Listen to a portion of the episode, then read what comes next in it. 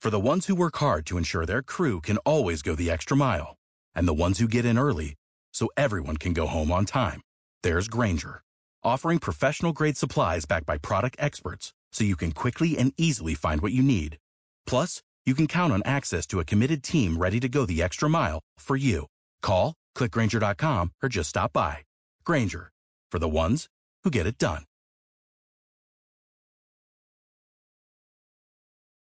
La medicina le llama estudio de casos a la experiencia que se lleva ante otros para ver qué funciona. La ciencia le llama estudio de casos y todas las universidades que tratan de hilar la práctica a este tipo de cosas le llaman estudio de casos. Entonces yo lo llamo un poco historia porque la gente dice, ay, nos van a hablar de historia. Entonces empecémonos a dormirnos de una vez. O sea, no es una historia, es un estudio de caso. Entonces les voy a contar un poquitico pues de dónde salí yo. Yo creo que de chiquitico yo tenía características de alguna manera de emprendedor. Creo, de lo que yo me acuerdo de cuando estaba pequeñito, era que yo tenía cierto germen de inconformidad. Recuerdo, tenía por ahí unos seis años, yo fui a la casa de una tía, la típica tía, pues querida de la familia, y en la casa de mi tía estaba un cuadro del centro de Medellín con la torre de Coltejer de fondo. ¿Se acuerdan que sacaban avisos así? Y hablaba abajo, decía, Medellín es una ciudad bellísima, de las más importantes de América, es muy linda y su gente es emprendedora, decía, es pujante, emprendedora. Yo recuerdo que yo vi ese aviso, yo estaba comenzando a aprender a leer y a mí esa imagen me quedó grabada aquí. ¿Y saben qué pensé? Yo algún día voy a vivir en Medellín. había salido de un pueblito donde yo me crié hasta los seis años y allí vivía mi tía. Y ella tenía ese cuadro de Medellín de la torre insigne de Coltejer. Y yo decía, cuando yo sea grande yo me voy para allá. Porque a mí me gustaba la gente emprendedora. A mí me gustaba la gente que no fuera dormida. A mí me gustaba la gente que tomara decisiones. La gente que fuera impactante. Bueno, esa es una cosa que me acuerdo de chiquitico. Cuando yo tengo 14 años, mi mamá muere y entonces yo me voy para Neiva con ese pues ímpetu de emprender algo, yo me voy para Neiva, yo digo, esto como aquí no funciona nada, yo me voy para Neiva. Y me fui para Neiva y empecé a trabajar desde los 14 años. Desde esa época empecé a trabajar en un almacén de mensajero. Yo llevaba papeles de un almacén a otro y me pagaban. Yo creo que eso es ilegal hoy en día.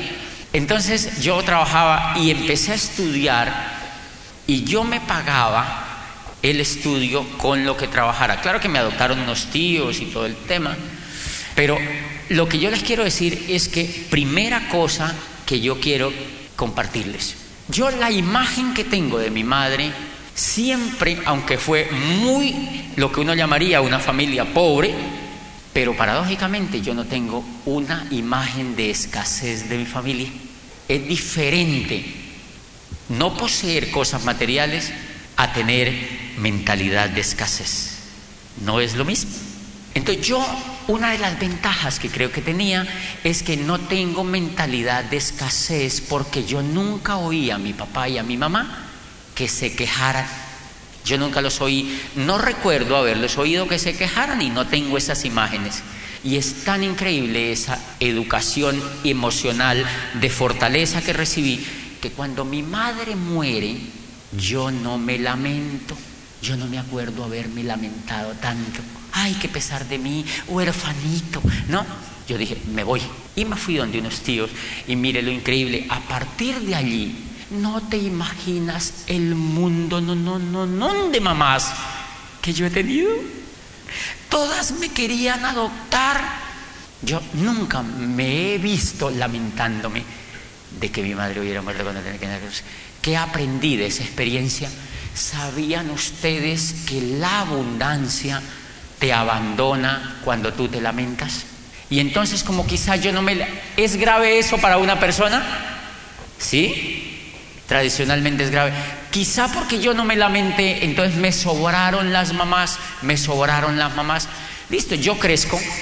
Cuando yo entro ahí a los 14 años a trabajar, llevaba unos mes y medio trabajando con una familia muy rica de la ciudad que tenía empresas allí. Y yo era el mensajerito que les llevaba las cosas y tal. Y como yo iba a dejar las cosas a la casa, la dueña del imperio, yo me hice amiguito de ella. Y entonces me dijo, quédate esta noche aquí. Y yo me quedé, yo vivía donde mis tíos. Y entonces me quedé allí. Y a los 15 días me dijo, ¿por qué no te vas y te sacas la ropa de allá donde tus tíos y te vienes para acá?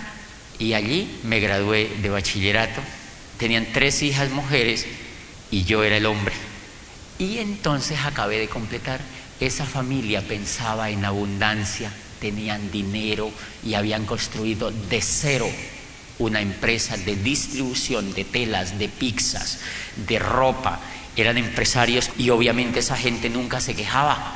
Y entonces yo los veía cómo trabajaban, yo los veía cómo amaban lo que hacían, yo los veía cómo se imaginaban, yo los veía cómo cambiaban de carros, yo los veía cómo transformaban la vida, yo los veía cómo cambiaban de casa y yo crecía con ellos. Y entonces yo me gasté, ellos no me regalaban nada, fantástico, ¿qué tal donde me hubieran regalado algo? La mayoría de los muchachos no hacen nada en la vida porque los papás les dan todo. Por eso ellos creen que la vida es gratis y entonces no progresan. O sea, uno acaba con la mentalidad empresarial de los hijos porque les da todo. Yo veo que los papás desde el biberón les empiezan a... Y los muchachos ya tienen 30 años y dicen, le mando plata. Esos muchachos quedan fracasados de la mente. Y entonces como yo veía que nadie le regalaba a uno nada, yo trabajaba y ellos a mí no me pagaban el colegio. Entonces yo trabajaba con ellos de cajero, de mensajero, de dididi pero tenía un buen estilo de vida en el sentido que yo vivía con ellos. Yo mismo me ganaba la plata y tenía sueldo. Y con eso yo pagaba mi colegio. Y me gradué de bachillerato. Cuando yo me gradué de bachillerato, claro, me asocio con amigos de ellos, de los hijos de ellos. Entonces mis amigos no piensan como pobres. Son gente más o menos de los que funcionan en la sociedad de allí. Entonces, otro toque importante, cuando terminamos el bachillerato los muchachos dicen, yo me voy a estudiar a la Javeriana de Bogotá, yo me voy para Houston, la otra, yo me voy para los Andes, yo voy a estudiar arquitectura en Londres. Y yo dije, ¿y yo? Y entonces alguien de la casa de allí me dijo, pues tienes que estudiar de noche en la universidad de aquí, donde va la gente cansada porque en las universidades nocturnas la gente llega, pues han estudiado, han trabajado nueve horas y tienen que zumbarse otras cuatro en la noche, casi sin comer, entonces todo el mundo llega cansado, entonces yo dije, yo no, yo no voy a estudiar allí. Entonces me fui con uno de mis mejores amigos y me fui para Bogotá y yo me presenté a la Universidad Externado y me presenté a la Nacional y nunca me imaginé yo cómo iba a pagar eso. Yo eso nunca lo pensé. Entonces fui y pasé al externado, no pasé a la nacional, mi mejor amigo pasó en la nacional y yo pasé en el externado. Y yo simultáneamente me había presentado en la del Cauca. ¿Por qué yo me presenté en la Universidad del Cauca? Porque yo había leído ahí en esa familia, en una revista Diners, en una portada decía, la Universidad del Cauca es la única universidad de Colombia de cuya facultad de Derecho se han graduado 17 presidentes del país. Y yo dije, y yo soy uno. claro, el soñador. Yo dije, y yo soy uno. Entonces yo dije, ¿y yo por qué me voy a tener, entonces meter en una de noche y a estudiar lo que hay aquí, que gastronomía, que administración? Yo no quiero estudiar eso, quiero estudiar pues como derecho y así ciencias políticas, algo que suene guay. Yo ni sabía eso para qué servía, pero dije, chévere para aprender cómo fueron los griegos, cómo fue la cultura. Yo, a mí no me interesaba el tema de ser abogado con el maletincito para el juzgado. Yo no me veía así. Yo me veía más bien como siendo alguna forma intelectual y yo sabía que el derecho estaba relacionado con la intelectualidad y con el liderazgo. Después me di cuenta que era una profunda equivocación, pero bueno. Y miren lo interesante, pasé en esa universidad y me fui a Popayán en el año del 91 me fui a Popayán, sino que yo salí y me fui. Primer reto, yo allá no tengo amigos. Entonces yo me aseguré antes de irme de convencer a tres opitas, que eran amigos míos del colegio, de que se fueran a Popayán a estudiar. Yo me encontraba con mis amigos y les decía, ¿qué vas a estudiar? Me decían, no, yo no pasé ninguna universidad, yo mejor me voy a quedar aquí, voy a ayudarle a mi mamá, nosotros somos muy pobres, tú no te imaginas de dónde venimos, mi mamá no me puede ayudar más el estudio. Y yo le decía, vámonos para Popayán. No te imaginas esa ciudad. Yo nunca había ido. Vámonos para Popayán, no te imaginas la calidad de gente que vive allá, no te imaginas la ciudad que hay allá, no te imaginas la universidad pública, se la paga uno el gobierno. Y me decían, suena interesante. Y les empecé a dañar la cabeza y me llevé cuatro. Me auspicié cuatro. Me auspicié cuatro y me fui con ellos para Popayán. Claro, era un reto, no teníamos amigos allá. Y entonces yo pensé, no hay amigos. ¿Qué pasa cuando no hay amigos? ¿Hay qué? ¿Conseguirlos? Si es que una ciudad que tenía 300 mil habitantes, a mí me han dicho que la gente era harta. Entonces yo iba con eso, pero yo no me lo creí. Cuando yo llegué a Popayán, el primer impacto que yo tengo con la universidad, pues sí, era que casi lo que yo veía era historia. Y sí, chévere y todo el cuento.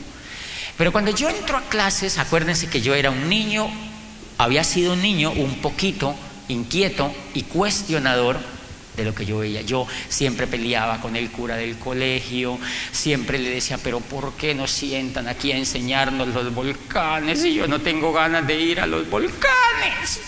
¿Para qué me enseñan los ríos si yo no me quiero volver pescador?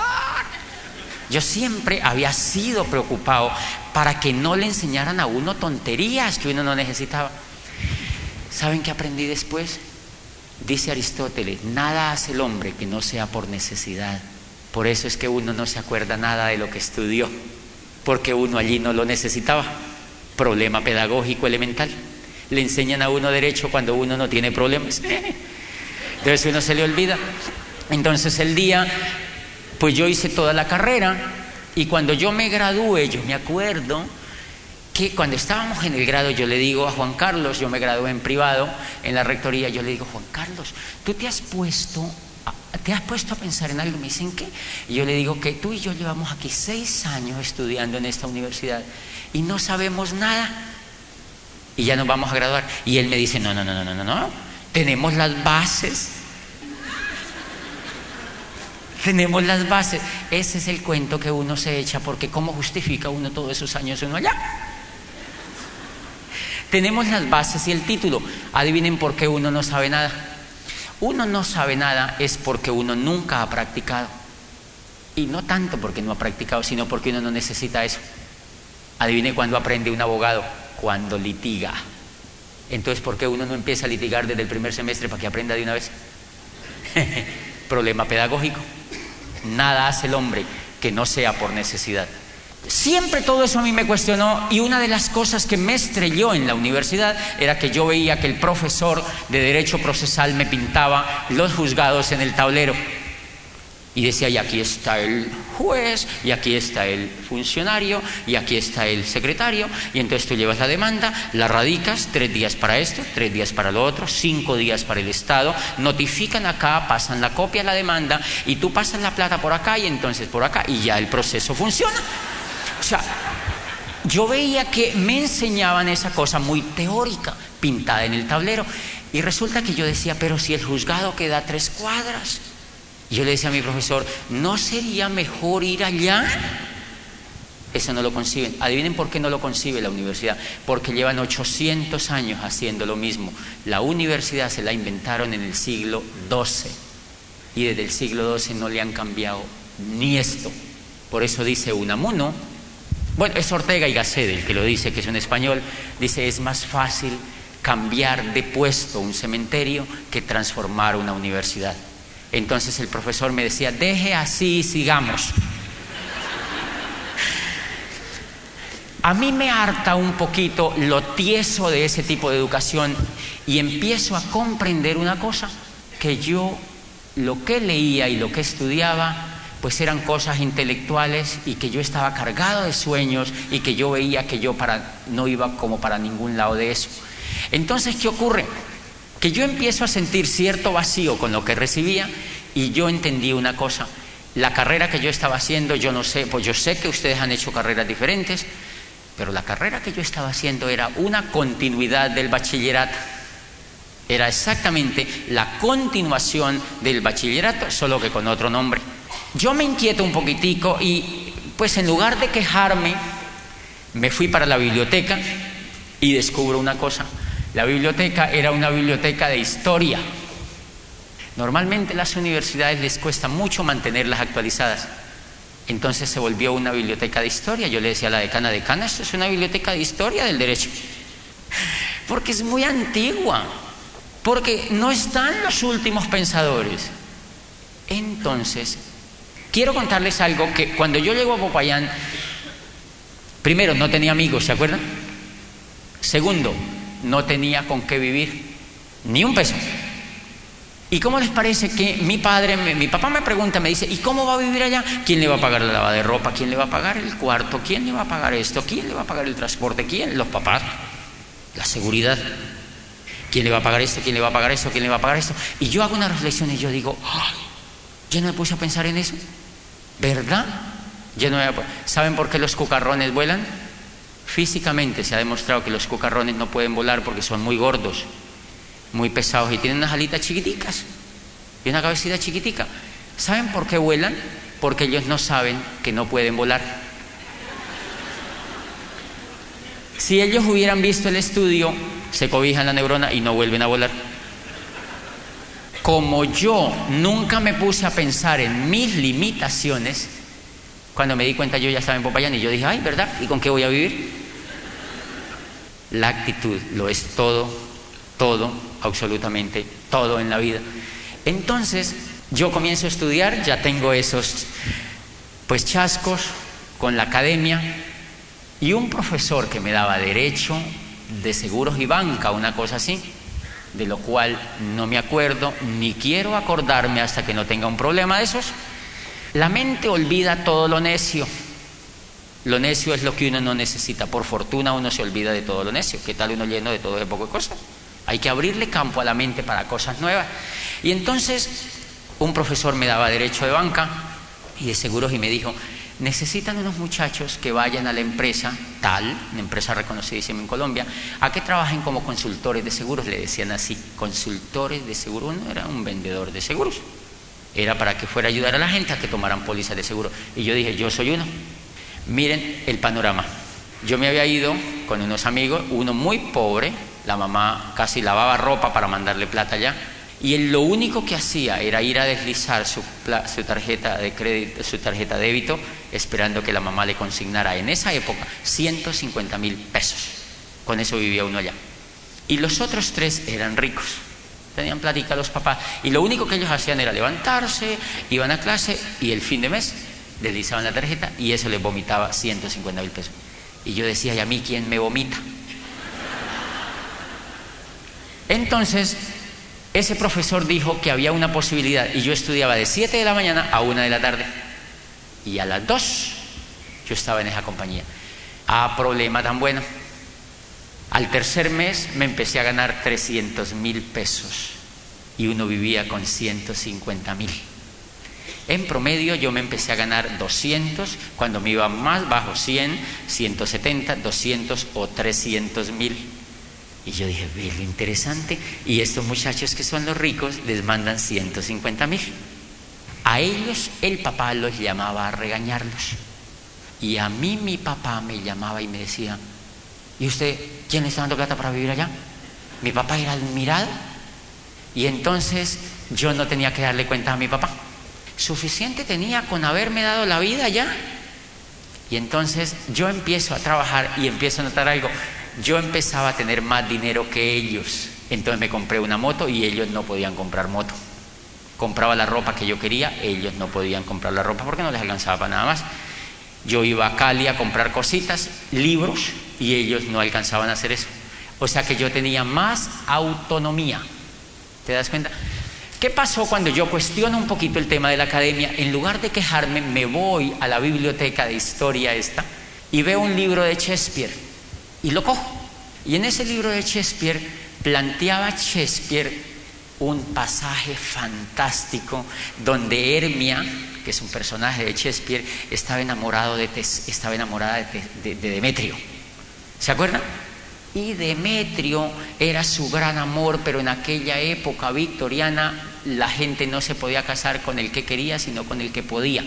O sea, los papás les escogían la esposa y la sociedad exigía que alguien le escogiera para mantener la raza, el apellido y el dinero.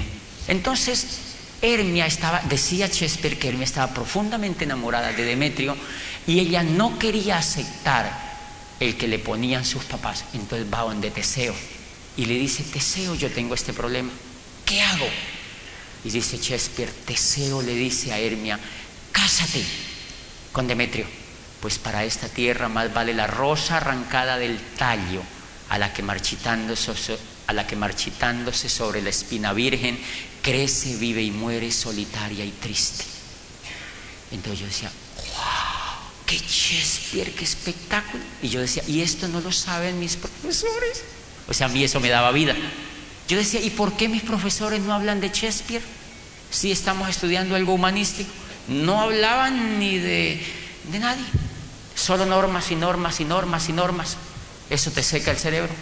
Entonces, yo me empecé a enviciar a eso y después jalé un libro y me encontré con una obra de Camilo José Cela que se llama Pabellón de Reposo, donde Cela cuenta, Cela fue premio Nobel de Literatura, y Cela cuenta que en un hospital de tuberculosis estaban dos jovencitos muriendo de tuberculosis, ya en unos días morían despedazados por la enfermedad, y entonces hay un muchacho que se simpatiza allí con una muchacha y el muchacho le escribe una nota como puede, casi con sangre a la muchacha y le dice que ella es muy linda, que le deje estar con ella hablando, pues para él morirse tranquilo porque él quiere su amor.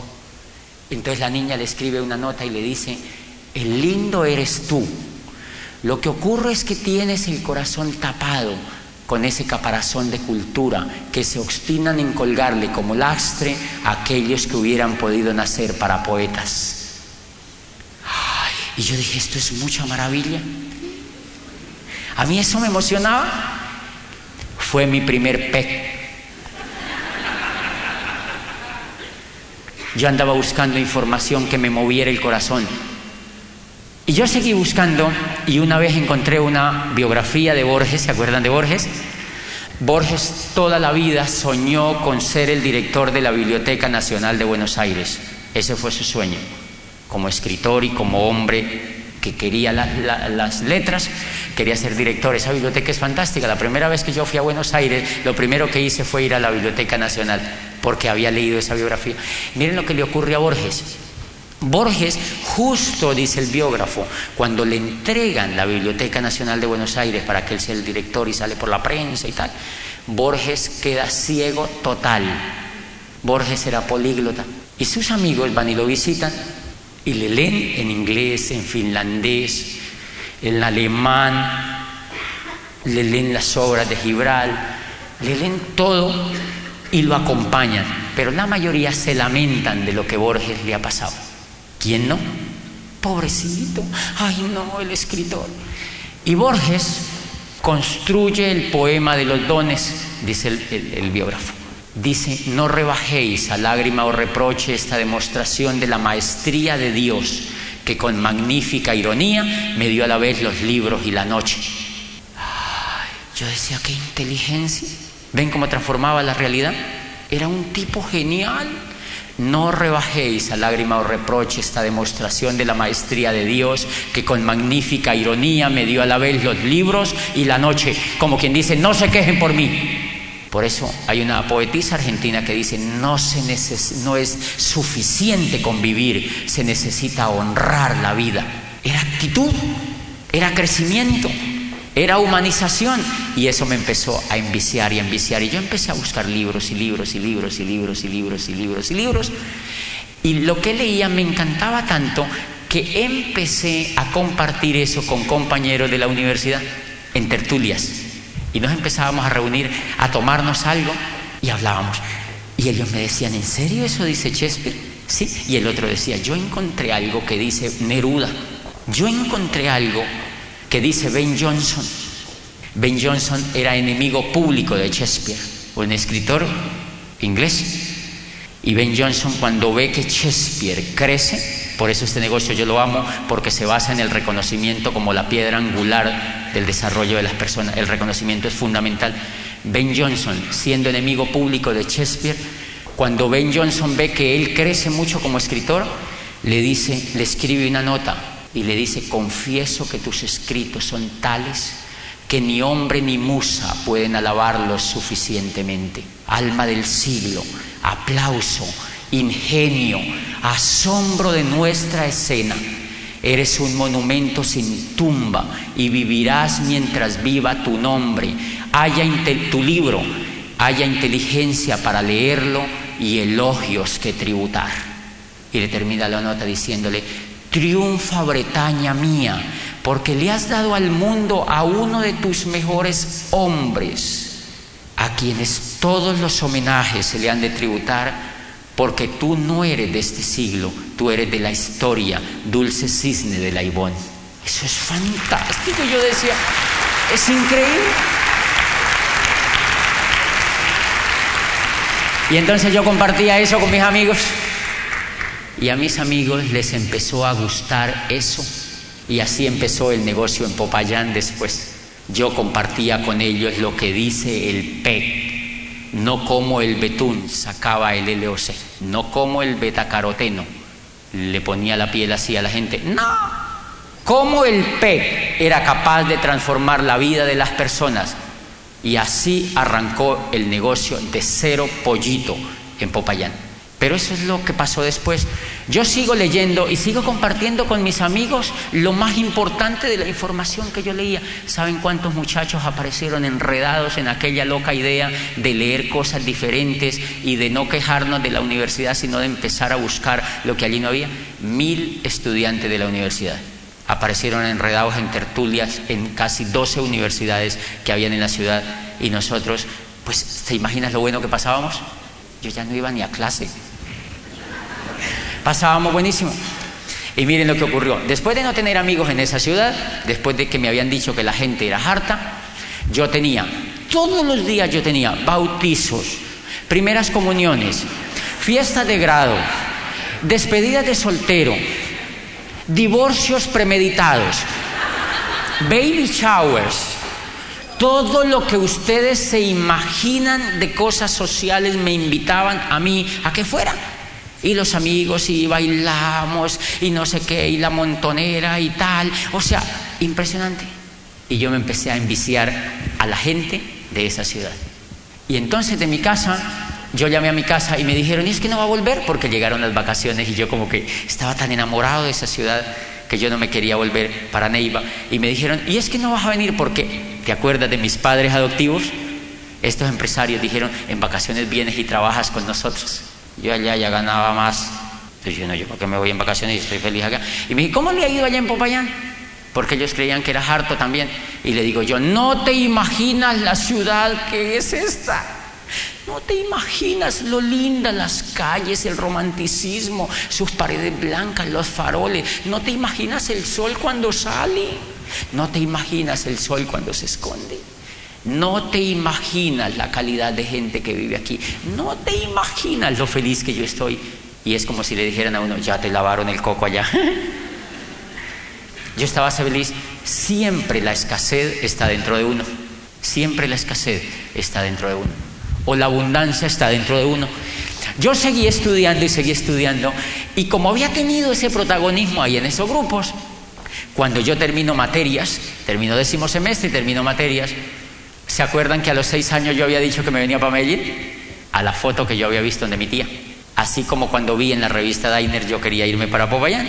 Desde los seis años yo tenía titilando Medellín, Medellín, porque había oído la palabra emprendimiento.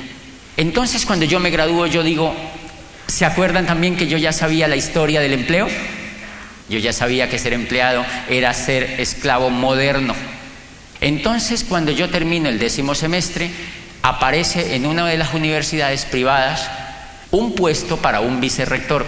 Y el rector de esa universidad hizo el comentario en una reunión y un compañero que estaba allí dijo, yo conozco una persona que le puede servir a usted para ese puesto, según lo que usted ha mencionado las características. Ahí mismo me llamaron y me dijeron que si yo quería ir a una entrevista.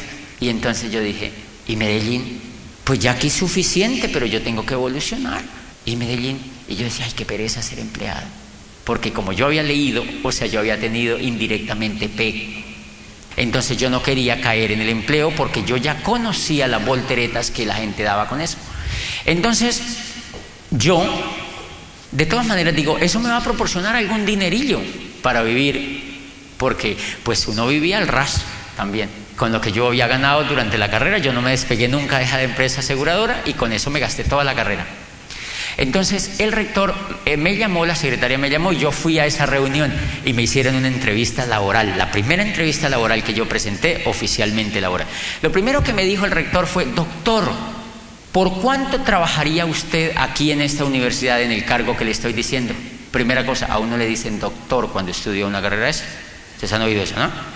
Y entonces me dice, doctor, ¿usted por cuánto trabajaría? ¿Se acuerdan que yo venía creciendo un poco en actitud? Ya le había nombrado cositas que me enriquecían. Y entonces yo le dije, digamos que en el medio cobraban un millón, en esa época 700 mil pesos por un puesto más o menos de esos, en una ciudad así. Entonces yo le dije, yo trabajaría aquí por un millón de pesos. Acuérdense que yo me venía para acá. Entonces él me dijo, ¿y eso es negociable, doctor? Y yo le dije, sí, pero hacia arriba. Miren lo que ocurrió. Al otro día me llaman y me dicen, le informamos que queda contratado. Y yo, qué pesar, ya no me fui para Medellín por ahora. Yo no me había graduado como abogado todavía porque había terminado materias, pero los abogados recuerden que tienen que hacer toda una gincana para graduarse. Preparatorios, tesis, son como 12 preparatorios y depende de muchos factores. Dentro de eso, el nivel de amistad que hayan forjado con los profesores para pasar o no pasar. Esto es aquí entre nosotros. Yo empiezo como vicerrector y a los seis meses el rector que había, eh, yo creo que él renunció, lo renunciaron, eso es normal. Se fue. Yo estaba en Bogotá haciendo una vuelta, recibí una llamada al celular y me dijeron, doctor Bobadilla, nosotros queremos Estamos reunidos en el Consejo Superior porque tú sabes que el rector se fue. Nosotros hemos propuesto que tú seas el rector, era el presidente del Consejo. Nosotros hemos propuesto que tú seas el rector pero queremos saber tu opinión antes de proponer eso, porque creemos que el Consejo está de acuerdo. Y yo le dije, aceptado. O sea, yo, de todas maneras, en instante yo dije, pero yo, yo tenía 27 años y acababa de salir prácticamente de la universidad y no tenía toda esa experiencia que yo creía se necesitaba para eso.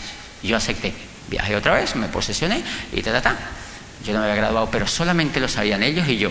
¡Qué peligro! Entonces me dijeron, lo único es que te tienes que graduar porque si los estudiantes se dan cuenta que no te has graduado, te arman una pelotera con eso. Eso era lógico.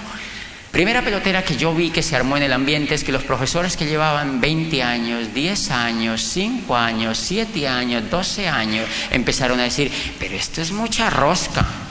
¿Cómo nombran a este man que acaba de llegar y yo que llevo 15 años aquí? Ni siquiera me propusieron. Y yo, ¿y yo qué culpa? ¿Sí o no?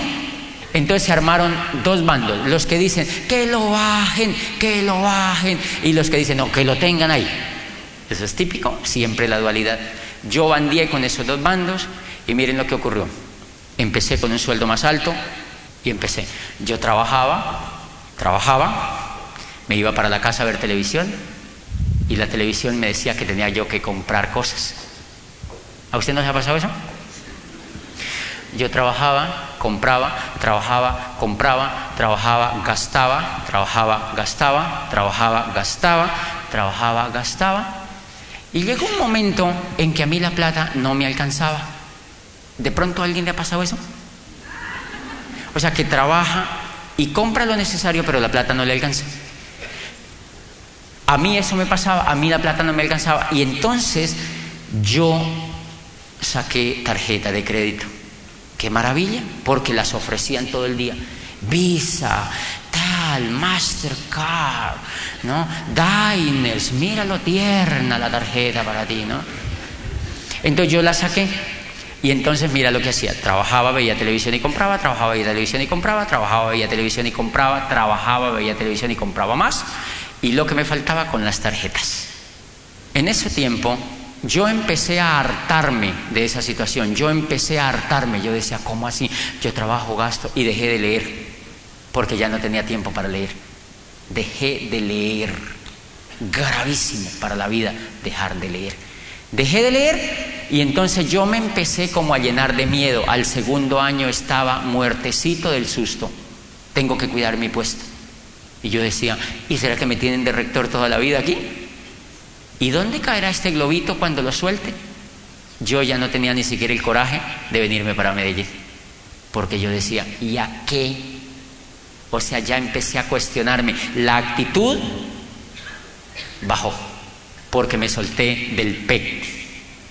Dejé de leer liderazgo, dejé de leer crecimiento humano, dejé de leer desarrollo humano y entonces empecé a sentir miedo y empecé a sentir fuera de miedo desazón. ¿Y yo para qué trabajo? Si no tengo plata, todo lo que gano me lo gasto. Y ocurrió algo que me cambió tremendamente la vida desde ese momento. La universidad me envió a Buenos Aires, era una gira por Brasil, Buenos Aires y Uruguay y Chile, a visitar universidades allá y hacer un rollo financiado por la OEA.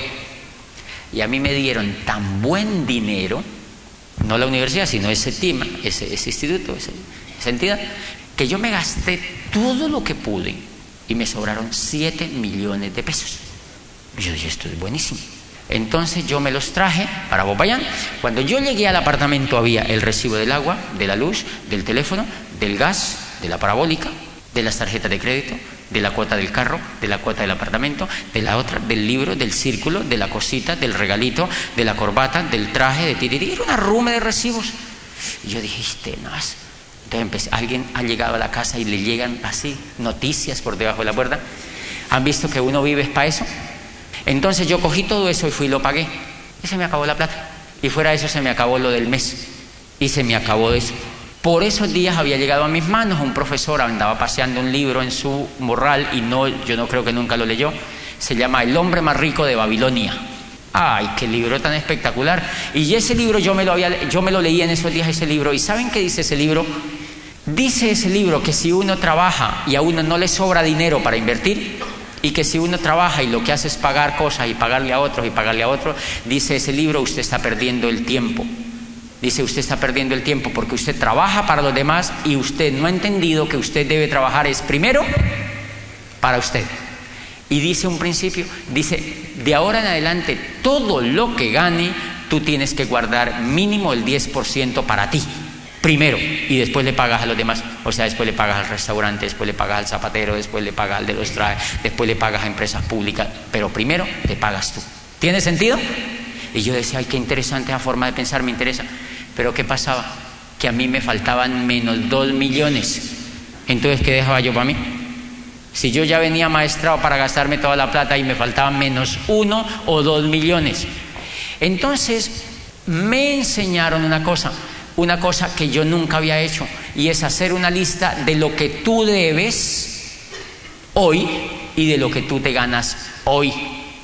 ¿Sabían ustedes que la mayoría de la gente no hace esa lista por miedo a que se les suba la presión arterial? Porque no hay cosa más tremenda que hacer una lista de cuánto yo debo. Yo nunca la había hecho. ¿Y cuánto me ingresa? Y como no hacemos esa lista, adivine qué hacemos. Perder toda la vida sin saber para dónde vamos. Entonces yo me exenté y me hice esa lista. ¿Y saben qué ocurrió en esa lista que yo hice de personas que le debía? Debía cerca de 20 millones de pesos y llevaba ya casi el cuarto año trabajando. Entonces yo hice la siguiente reflexión. Si yo en Popayán yo tenía estatus y era un buen puesto, en Popayán o se es rector de una universidad o se es obispo. Allá no hay término medio. Y yo ya era rector de una universidad y obispo no hay sino uno y nunca se mueren. O sea que yo ya estaba bien. Pero fíjate, con eso y lo bien que yo creía que estaba, debía, había trabajado ya casi el cuarto año como rector y debía 20 millones de pesos. Entonces yo me hice la pregunta, si yo sigo así, ¿qué pasa cuando yo tenga 60 años, ¿cuánto debo? Regla de tres elemental. Y yo dije, yo estoy mal, tengo que hacer algo, yo tengo que hacer algo. ¿Qué pasó con el José Bobadilla que le decía a la gente que había que progresar, que no, nada, qué pasó con él, qué pasó con él? Y empecé a pensar que a mí me pasaba algo y que yo estaba en el lugar equivocado. ¿Alguien se ha sentido insatisfecho así en la vida? Ah, bueno, no todos. Bueno, miren lo que ocurrió. Yo empecé a cuestionar eso y dije, no me importa la seguridad del empleo, yo tengo que hacer una cosa distinta. Me presenté a un doctorado en Europa y pasé, hice fiesta, pasamos 13 a un doctorado, una excelente universidad, y renuncié a la universidad como rector y me fui. Cuando yo llego a Europa, nos reunimos mucha gente de doctorado. Yo, allá he encontrado gente de Holanda, de Inglaterra, de no sé dónde, de Brasil, de México, etcétera, etcétera. Y nos reuníamos así en tertulias. Y, y la gente me decía, ¿y tú de dónde vienes? Y yo, de Colombia. ¿Y quién te becó? Y entonces yo decía, oiga, ¿verdad, no?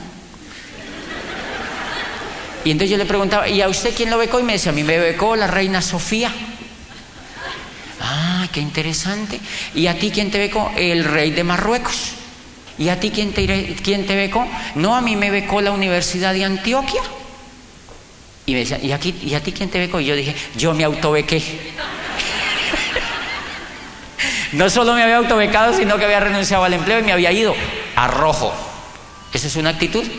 Y miren, interesante, un día estaba yo haciendo una cola para pagar una de las asignaturas en el posgrado y un muchacho me saludó, era español, habían de todas las nacionalidades en esa cola y ese muchacho me saludó y me dijo, ¿tú de dónde vienes? Y yo le dije, yo vengo de Colombia. Y me dijo, ah, vienes de América. Y yo dije, estos no saben ni que existe Colombia. Eso te ofende. Eso te ofende. Y yo le dije, sí, vengo de América. Y me dijo, ¿y a qué has venido a Europa? Y yo le dije, vine a estudiar un doctorado. Y él me miró y me dijo, ¿y te has venido de América a Europa a estudiar un doctorado? Y yo le dije, sí. Y entonces yo quedé como inquieto y le pregunté, ¿y tú qué haces? Y me dijo, yo estudio, yo acabo de terminar mi licenciatura. Y yo le dije, ¿no vas a estudiar un doctorado? Y se quedó viéndome y me dijo, ¿y eso como para qué? Y, y aprendí una cosa, los únicos que iban a estudiar ese tipo de cosas a Europa era la gente que le habían becado las universidades y que le habían becado la gente que podía y se iba para allá a hacer un doctorado. ¿Y sabe qué era el doctorado? La extensión del bachillerato llamado doctorado. Vuelve y juega y yo que había cuestionado tanto la educación. Recuerdo mucho un profesor francés que yo tenía, una de las asignaturas que yo veía se llamaba Teoría de la complejidad y paradigma del caos. ¡Wow! ¡Qué ternura! Y las torres gemelas acababan de caer. Y el profesor era de París, pero él hablaba perfecto el inglés y, nos decía, el mundo está arruinado, todo llegó a su fin. Los musulmanes y el extremismo islámico acabaron con Occidente. Acaban de poner bombas en Londres. La empresa se está acabando, los muchachos están saliendo de la universidad y no consiguen empleo. Toda la sociedad está quebrada, los principios no existen, llegó la hecatombe, esto no tiene ningún futuro y nosotros terminamos así. Y entonces yo dije, ¿y a esto yo me vine? ¿Y a esto yo me vine? Pónganse en mis zapatos. Y entonces miren lo que hice. Yo había estudiado cuando era rector historia de la universidad con el padre Borrero. Yo siempre fui su discípulo y a mí me interesó enterarme de dónde se inventaron eso. ¿Quién se inventó las carreras, por Dios? Y entonces me enseñaron una cosa, que en la época de la Edad Media existían las abadías. ¿Se acuerdan? Los libros estaban en las abadías porque no se podían transportar a otro lado porque lo único que existían eran los caballos. Entonces era muy difícil cargar un poco de caballos de Holanda a Roma con libros para que los romanos estudiaran. Entonces había que ir a las abadías. ¿Tenía sentido? Claro. Siglo XII. Y en el siglo XXI siguieron haciendo lo mismo. Uno tiene que ir allá. Después del internet, la televisión, las satelitales, casi hablamos de mente a mente y seguimos en las mismas. ¿Se acuerdan de Ortega y Gasset? Yo también me había ido primero para Popayán, que es que porque allá estaba la facultad, y después terminé en Europa, que porque allá estaba el doctorado. Allá habían doctorados hasta para pegar botones. Se inventaban doctorados hasta para pegar botones. Primera cosa que yo quiero compartir con ustedes importante, este negocio lo hace alguien que ande buscando algo. Punto. La gente que no anda buscando nada, no la molesten con esto. Señores, esto no lo hace la gente que no ande buscando nada. Yo andaba buscando algo y ¡fum! me choco. No funciona tampoco por ahí. Dos carreras, rectoría, hello, doctorado, hello. Y entonces yo digo, ¿qué hago? Me reuní con el programa de doctorado y les dije, yo quiero regresar a mi país. Imagínense lo que yo estaba haciendo. Yo quería hacer una tesis doctoral que se llamaba ¿Cómo implantar un sistema democrático en una empresa. O sea, era un problema político adaptado a una compañía porque era abogado y, y, era un tema en psicología. Entonces yo quería adoptar el sistema político democrático en una organización. Eso era fascinante el tema porque era cultísimo. El doctorado me permitió que yo me regresara, igual yo me regresaba. Pero antes de regresarme yo empecé a pasear un poquitico por Europa y miren interesante, yo dije, me voy para Medellín, ahora sí a ver la, torre de Coltejer. ¿Yo qué hago? ¿A dónde cae este globito? Hice una llamada a Colombia no a quejarme. Hablé con un profesor y le dije, he negociado acá y me voy a ir para Colombia otra vez. Y me dijo, ¿usted va a volver para Colombia? Le dije, sí. Ellos creían que yo me iba a estar allá cinco años. Yo hacía un año había renunciado. Hice el periodo de docencia y cuando ese profesor se entera de que yo voy a volver, habló con la gente dura de la universidad, me llamaron a Barcelona y me dijeron, queremos que, que vuelva a ser nuestro rector otra vez. Y yo llevaba ya más de cinco meses por fuera. Y yo dije, interesante. ¿Y yo aceptaba o no aceptaba? Claro. ¿Y si no, dónde iba a caer? Esos puesticos no se los dan a todo el mundo. Entonces yo dije, bueno, yo me voy así sea por el estatus. Y volví a mi mente y quedaba en la nada. Otra vez a lo que te quejabas. Otra vez a lo mismo. Otra vez al ciclo de la rata. Ganas, gastas y te endeudas, ganas, gastas y te endeudas, tú no sabes hacer otra cosa. Y yo decía, pero ¿qué hago? ¿Yo vuelvo? Vuelvo. Volví, me posesioné con dignidad otra vez. sí, me posesioné. Y duré tres años, otra vez de rector, en esos tres años hice lo que nunca había hecho, porque yo dije, o me muero o hago algo bueno. Entonces me fundí una asociación de universidades, me nombraron presidente de la asociación de escritores. No, eso yo estaba que levitaba, pues. Pero yo seguía perdido, porque la plata no me alcanzaba sino para los baby showers. Yo me había acordado en Europa, antes de venirme otra vez para Colombia, me había acordado que cuando yo me, me metí a la universidad a trabajar como rector, cuando me había, acababan de nombrar, yo me acuerdo de que el decano de la Facultad de Derecho, donde yo me había graduado, o había terminado materia, un día yo siendo apenas nombrado rector, él había aparecido, ¿se acuerdan? Estado allá de problemas. Y recuerdo, una vez el decano de la facultad fue a mi universidad y me dijo, mira, entraba un negocio, no sé qué es, una compañía, que ta, unos productos, nos vemos en las playas del mundo, nos vamos a hacer millonarios, etcétera. Y él tenía una sonrisa de acá hasta acá. El decano me había dado mis ciencias políticas en la universidad y era comunista. Y entonces yo le dije, ¿de quién es la empresa? Y me dijo, es americana.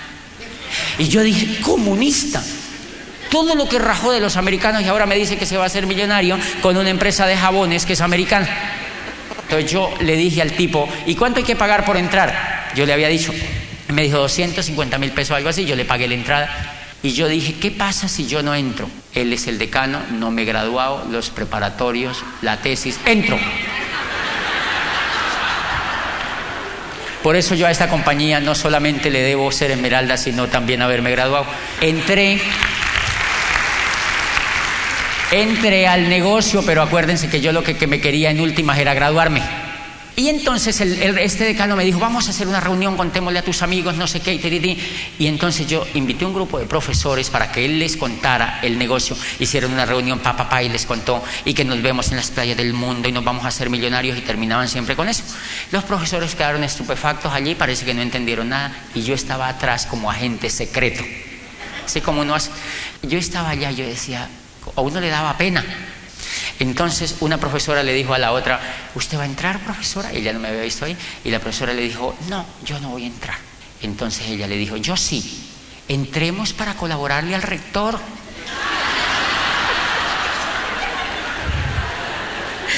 y ahí mismo yo fallecí en el negocio en aquella época. Año de 1998, la compañía prácticamente acababa de entrar a Colombia. Pero en Europa, cuando tuve aquella crisis, yo me acordé, él me decía que dónde está dentro de cinco años. Él me decía que dónde estará tus finanzas, que nos vemos en las playas del mundo y que, no, y que con esto uno se puede hacer libre. Y yo eso me retumbaba en la cabeza. Y dije, ¿qué tal que hubiera tenido razón? Porque dice, ¿dónde estará dentro de cinco años? Yo dije, peor que antes. Yo estaba peor que antes. Entonces, antes de venirme de Europa, busqué a Amway en el edificio Pacific en Barcelona. Fui a Amway y le dije a unas secretarias que habían en el mostrador que yo me quería meter a este negocio. Y a ustedes los invitan a un seminario, yo iba a meterme. Yo andaba buscando algo, yo me quería meter. Y entonces me dijo la muchacha, me pasó un mundo de catálogos y yo le dije, yo quiero que me presente a la persona que tenga éxito en esto porque yo quiero aprender de esto. Yo he oído que esto es bueno. Y entonces me pasó unos catálogos y me dijo, te voy a comunicar con doña María. Ella es la primera que tiene experiencia aquí, que no sé qué y tal. Entonces me dio el teléfono de doña María, yo la llamé. Yo me fui con esos catálogos al apartamento y yo ya había renunciado a todo, me iba a volver para acá. Y Entonces yo veía esos catálogos y yo decía, esto sí es caer muy bajo.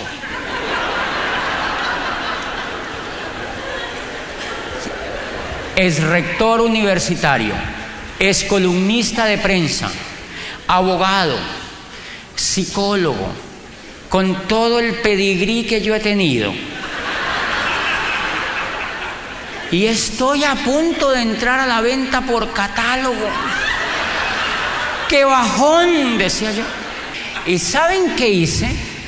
Llamé a la señora María que me habían dado el teléfono y le dije, María, yo soy un colombiano que estudia un doctorado en psicología aquí en Europa y yo quiero entrar a ese negocio que tú tienes, pero quiero que me enseñes con ese miedo que me daban los catálogos. Y me dijo, pues ven para mi casa. Y me dio la dirección de mi casa, yo cogí un taxi, y me fui para allá. Y doña María vivía con sus tres hijos y vivía con su marido, con el de ella, pues. Y entonces ella me dice, yo veo y ellos me decían, este negocio es impresionante, es lo mejor del mundo, esto va a explotar, esto va a explotar, esto ahora mismo va a explotar, esto va a explotar, esto va a explotar. Y era lo único que decían, esto va a explotar, esto va a explotar, esto va a explotar, esto va a explotar. Y entonces yo dije, por si las moscas, yo me voy de aquí, que estar que esto explote. Yo recuerdo que ellos me daban maní me entregaban maní, para cada que yo iba me entregaban maní. Y una de las preguntas que yo le hice a doña María, le dije, doña María, ¿usted cuánto lleva en el negocio? Y me dijo, 12 años. Entonces yo le dije, mmm. ¿y usted qué hace, doña María, fuera del negocio? Y me dijo, yo trabajo en el ayuntamiento. Y entonces yo dije, negocio millonario. ¿Qué te hace libre? 12 años y trabaja en el ayuntamiento. No, futuro el que me espera. Yo no entendía cómo era el negocio, obvio. Y entonces me vine para Colombia. Y me vine para Colombia y mi mente seguía diciendo, Debia, ¿te imaginas la mentalidad que yo ya traía de achurruscada? Ya me había dado golpes. Este negocio lo hace la gente que ya ha vivido la vida, desafortunadamente, porque entienden cómo es allá afuera. ¿Y saben qué decía mi mente? Debe haber algo para mí, debe haber algo para mí, debe haber algo inteligente para mí, debe haber algo para mí, debe haber algo inteligente para mí, debe haber algo. Yo ya había descartado el talanway. Debe haber algo para mí, debe haber inteligente algo para mí. Después leí en este negocio un libro que se llama El onceavo elemento. ¿Y saben qué dice el onceavo elemento? Que cuando tu mente pide algo y lo pide con autenticidad, la vida te lo da. Dice, porque la mente es muy poderosa, la mente es como un radar. Ella lanza ondas y las ondas van donde tú necesitas, lo que tú necesitas y eso llega a tu vida. Por eso uno no puede ser pesimista. Porque siempre que te quejas, siempre que uno dice me va mal, no auspicio a nadie, yo soy muy pobre, a mí me va mal, las ondas van y traen mal, mal, mal, mal, mal. Y de eso te llega la vida. Y si no hagan un ejercicio, ¿qué tal que a uno lo cogiera un carro? ¿Qué tal que a uno lo cogiera un carro? ¿Qué tal que a uno lo cogiera un carro? La vida es puro pensamiento. Yo llegué otra vez a Popayán diciendo debe haber algo para mí, debe haber algo para mí y me posesioné otra vez como rector. Pero yo sigo diciendo, aquí no está el futuro, aquí no está el futuro, debe haber algo para mí, debe haber algo para mí. Y aparece un día en la calle Gustavo Ramírez, que yo lo había visto en aquel tiempo de decano. En aquel tiempo del decano, aquel de la sonrisa exagerada, yo me auspicio y el perro en aquella época se come la caja que llega él me entregó un cassette y él vivía, eso no fue culpa del decano, yo era como un yuppie, en ese tiempo no lo entendía. Y entonces a mí me entregó un cassette de él en esa época y yo lo intenté oír y recuerdo cuando yo metí ese cassette, en ese cassette hablaba una señora, creo que era centroamericana, yo no sé dónde era, y esa señora hablaba tan rápido y tan acelerado y no se le entendía, que era como si hablara una lora con un corta uña de una ala. O sea, gritaba como loca y claro, yo no entendí nada y eso me causó choque con el programa educativo, entonces yo nunca oí nada. Pasó todo eso de Europa, vuelvo a Popayán, debe haber algo para mí, debe haber algo para mí. Y aparece Gustavo Ramírez cruzando la calle y lo saludé. Yo lo había visto en aquella época y le digo, ¿qué estás haciendo? Y me dice, yo me enteré, claro, yo hacía tiempos que estaba que te saludaba, yo supe que tú te volviste de Europa, que estás otra vez en la universidad. Yo le dije, ¿qué estás haciendo? Y me dijo, yo estoy haciendo el negocio donde está Amway. Y yo dije, otra vez. Y le dije, ah, y me dijo, y lo estoy haciendo en serio. Y yo le vi la carota y yo le vi que eso era como verdad. Y entonces yo me dijo, y yo te tengo en una lista y te ando buscando. Y le dije, te espero mañana en mi oficina a las nueve de la mañana. Y a las nueve de la mañana fue y me mostró el plan.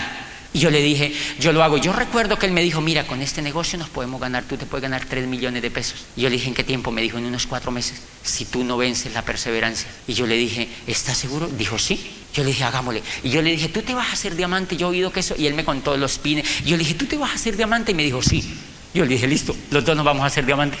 Y arrancamos a dar planes y arrancamos a dar planes y dimos planes y dimos planes. Y allá en Popayán mucha gente había dicho que allá no funcionaba eso, que porque la gente era medio tarugona. Mentiras que porque la gente tenía mentalidad de pobreza, que allá no había empresarismo, que fue, que, que, la perrita, que es que la gente se desanimaba. Empezamos a dar planes y a dar planes y a dar planes. Y yo, me, yo recuerdo que en la primera semana que yo entré al negocio, un profesor llegó a mi escritorio de rector. Yo era el presidente de la Asociación de Universidades, entonces yo tenía una oficina también aparte para atender eso. Y un, y un profesor de una de esas universidades llegó y me dijo, doctor, ¿verdad que usted está en eso de Amway? Y ese profesor tenía un pedigrí. Entonces yo me quedé viéndolo y a mí me subió un calor así por todo el cuerpo. Y yo le dije, sí, por consumir ¿Le han dicho alguna vez eso? ¿Lo ha dicho usted íntimamente? Yo le dije, sí, por consumir. Y me dijo, doctor, si usted no tuviera los puestos que tiene y el oficio que tiene, ¿usted haría ese negocio? Y a mí eso me pareció retador y yo le dije, sí, yo lo haría. Y me dijo, ¿cómo es ese negocio? Y yo volteé al escritorio y le hice en un papel un muñeco y dijo, ¿y uno cómo es que se mete? Y le dije, pues yo lo meto. Y fue mi primer frontal en el negocio y eso me hizo ganar confianza y eso me hizo ganar inteligencia emocional en el negocio, confianza y entonces él falleció al otro día. En el negocio, ¿no? O sea, en el negocio él no volvió, él no se volvió a aparecer porque a él el estatus sí le pudo. Pero hubo algo interesante, Gustavo me consiguió CDs, perdón, cassette. Y yo le dije, Gustavo, yo no oigo cassette. ¿Cómo es que ese negocio moderno, tecnológico que tú me... Y no tienen CDs. Y me dijo, no. Le dije, qué pesar. Era que él no tenía. Entonces fue y se los levantó. Y me llegó con un poco de CDs y me escuché uno que se llamaba Quemar Carabelas, de Rolando Josué. Y yo me identifiqué con esa historia. Yo dije, eso que a ese tipo le pasaba es lo que a mí me pasaba. ¿Tiene más? Y me llevó, de nada sirve la técnica si no hay perro. ¡Wow! Y yo me he leído eso y yo me he escuchado eso, y yo me estaba duchando y yo decía, pero es que yo no tengo un perro, yo tengo es un rinoceronte que me persigue. Yo sí hago esto. No, no, no, es que esto es para mí. Y le dije, ¿tiene más? y me llevó primer diamante en Colombia. Y ese muchachito decía, yo quise hacer este negocio porque yo no quería ser como todo el mundo que se gradúa y que hace sus carreras y termina donde todo el mundo termina. Decía el muchachito, yo me hice diamante porque yo quería terminar donde no todo el mundo termina. Si quieres terminar en un lugar diferente, tiene que hacer cosas diferentes. Y eso a mí me retó. Yo dije, eso me gusta, eso es como para mí. Y entonces yo seguí oyendo a José y le dije, ¿tiene más? Y me dijo, no, ya se me acabaron. Entonces yo me fui para donde el decano de aquel, ¿te acuerdas? Y él ya había fallecido en el negocio. Hacía siete años me había contado el negocio, ya prácticamente ya no estaba en el negocio. Y me dijo la señora, no, nosotros nos divorciamos. Nosotros vivíamos felices en ese negocio, qué maravilla, qué programa educativo. Pero nosotros fallecimos en el negocio. Entonces yo le dije, ay, ¿y ustedes compraron material? Y me dijo, por allí tengo una caja de cassette gigante. ¿Por qué le metimos plata a eso? Y entonces yo le dije, ¿dónde la tiene? Y fue y la sacó, una caja de cassette así de grande, 150 cassettes. Y yo le dije, ¿cuánto vale eso? Me dijo, mire, eso es tan caro, yo creo que eso vale mucho, pero yo no sé ni cuánto vale. Le dije, bueno, mientras se acuerda, yo me la llevo. Y me dijo, después me la paga hasta el sol de hoy. Yo me llevé esa caja y yo tenía un Volkswagen escarabajo con casetera. Por esos días me había comprado un coso de esos yo. Esos carritos me gustaban. Metí esos cassettes y me escuché como en dos semanas esos 150 cassettes. Luis Costa, Luis Carrillo, Iván Morales. Y en todos los cassettes yo escuchaba libertad, libertad, libertad, entusiasmo, liderazgo, compromiso, familia, abundancia, prosperidad, viajes. Y una vez subí mi inteligencia emocional, no me paró nadie y los productos no importaron. Si hubiera sido guadúa picada para hacer asientos, igual quiero hacerme diamante. Nos vemos en diamante.